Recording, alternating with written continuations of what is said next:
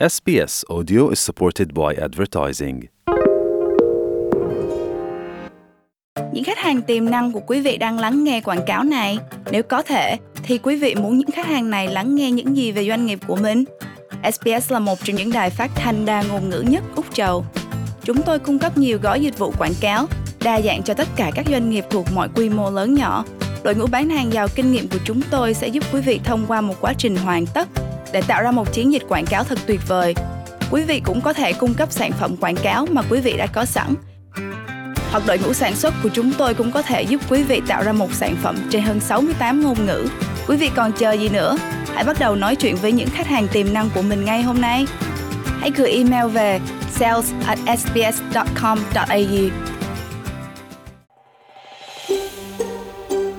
Quý vị đang nghe SBS tiếng Việt, hãy vào sbs.com.au/vietnamese để đọc thêm những câu chuyện thú vị khác. Dạ thưa Mai Hoa, xin chào cha Nguyễn Văn Hùng. Dạ thưa, được biết rằng ngày 24 tháng 10 vừa qua thì à, có thông báo là kết quả đơn kiện của hơn 7.000 nạn nhân Formosa trong cái vụ thảm họa môi trường thì đã bị bác đơn với lý do là tòa án ở Đài Loan là không có thẩm quyền. Để xét xử vụ án này cái vụ kiện này và họ nói rằng là à, nên quay về Việt Nam mà kiện. Thì cái việc mà đẩy 7.875 nạn nhân các nguyên đơn này về Việt Nam để kiện thì không khác gì mà đẩy họ vào một cái chỗ chết. Tạm nói như vậy đi và một cái chỗ mà họ không tìm được cái sự bên vực của họ ở bên phía Việt Nam. Thì chúng ta cũng đã thấy điều đó qua những nhiều lần mà các nạn nhân đã tìm cách đi nộp đơn kiện mà đều không được và đều gặp rất là nhiều khó khăn. Thế thì sắp tới luật sư đại diện các nạn nhân này sẽ làm gì sau khi có cái phán quyết này của tòa sơ thẩm thưa cha? À, tôi xin được uh, lặp lại một chút à, cái điều mà à, cái kết quả ngày hôm qua chúng tôi đi à, họp báo biểu tình trước à, tòa án địa phương tại Đài Bắc và sau đó chúng tôi đã đi đến à, viện tư pháp để chúng tôi ờ, đưa cái thỉnh nguyện thư của chúng tôi vào cho viện tư pháp để yêu cầu họ ờ, một cách nghiêm chỉnh xem xét lại vấn đề. Thế thì cái lý do mà cái lý do mà mà ở bên tòa án họ bác bỏ đó họ nói đó là đại đa số ở hết hầu hết là những cái người nguyên đơn đó là người Việt Nam. À, thì họ sẽ phải à, thư kiện ở Việt Nam. À, và cái hành vi phạm pháp đó, cũng tại Việt Nam thành thử ra là họ phải thưa kiện ở Việt Nam. Vì vậy cho nên là gì?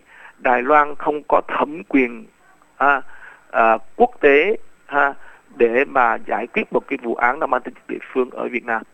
Trong khi đó đó chúng tôi lập luận rằng đó, là cái jurisdiction đó, đó đó nó nằm ở cái chỗ nào mà những cái người có trách nhiệm nhiều nhất ở trong công ty.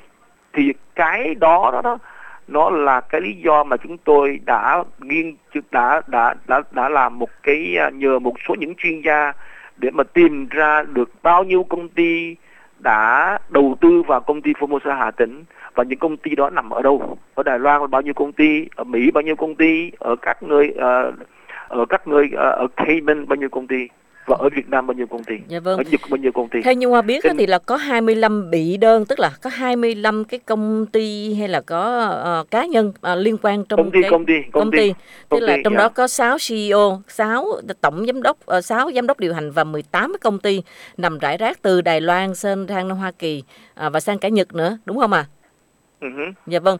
Thế thì bây giờ là khi mà kết quả mà tòa sơ thẩm bác như vậy rồi á, mà lập luận của bên phía bên nguyên đơn thì nhắm vào cái tính tiến trình pháp lý của họ là nhắm vào những công ty điều hành, những cái người cấp cao nhất điều hành.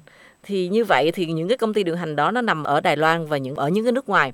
Thì tiếp theo sau á, các luật sư sẽ làm gì thưa cha? À, chúng tôi đã làm rồi chị. Thì chúng tôi đã kháng cáo lên tòa án tối cao của Đài Loan rồi.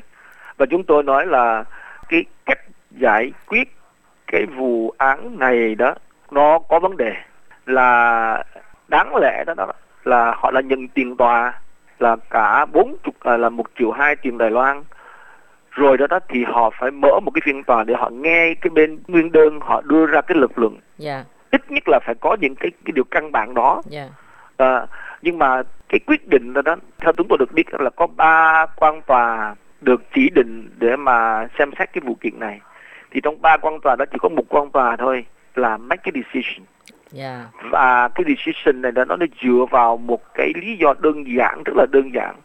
Đó là gì? Đó là không có cái thẩm quyền. Dạ. trong khi đó ở trong cái toàn bộ cái hồ sơ chúng tôi đưa thư kiện là chúng tôi lập luận rằng chúng tôi cũng nói đến cái chuyện này. Nhưng mà tôi nói là vì ở Việt Nam không thể thư kiện được. Là những người ở Việt Nam mà chỉ xuống đường đòi cái quyền được đi nộp đơn không mà là bị đánh đập, bị ngược đãi, bị vi phạm nhân quyền một cách trắng trợn và nặng nề như vậy. Thành ra chúng tôi chỉ còn một cái biện pháp cuối cùng là đến ở Đài Loan chúng tôi thư kiện ở bên này. Giúp Dạ cho vâng. những cái nạn nhân như vậy. Dạ vâng. nhưng mà ở trong tòa quan tòa đã không chú ý đến cái điểm đó. Ra trong hôm qua trong cái buổi phát biểu của tôi trước tòa án thì chúng tôi tôi nói là đây là cái lỗi là lỗi cái hệ thống cái hệ thống về luật pháp của Đài Loan. Thứ nhất cái thứ hai là cái quan tòa đã không có một cái cái sự cảm thông gì về cái sự thống khổ của những nạn nhân này. Cho nên đó là họ coi thường cái cái việc ờ, họ coi cái chuyện này là cái chuyện họ chỉ dựa vào cái luật pháp mà không có cho người ta cái cơ hội.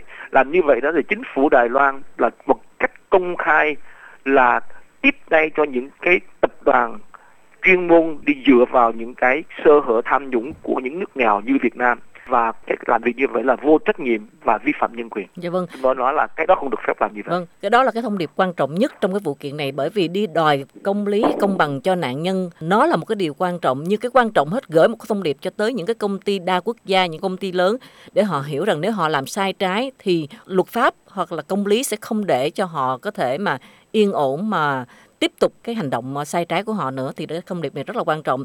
Thế thì thưa cha, khi mà kiện lên tòa thượng thẩm như vậy á, liệu những cái người đại diện cho nạn nhân sẽ đi đến cùng không nếu như kết quả tòa thượng thẩm không được như ý muốn và nếu đi đến cùng thì còn chỗ nào để đi không thưa cha À, tôi hy vọng là chúng tôi sẽ có một cái cuộc uh, tiếp xúc với lại uh, viện viện tư pháp. Chúng tôi muốn nghe cái sự trả lời à, chính thức của viện tư pháp về những cái yêu cầu của chúng tôi đã đề đơn lên cho họ vào ngày hôm qua.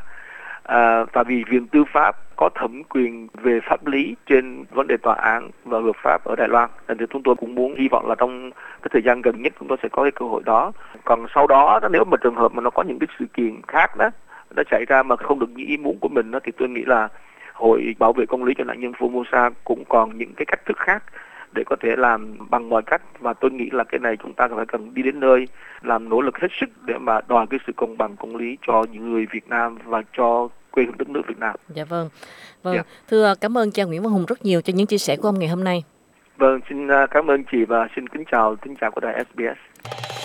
Quý vị muốn nghe những câu chuyện tương tự có trên Apple Podcast, Google Podcast, Spotify hoặc tải về để nghe bất cứ lúc nào.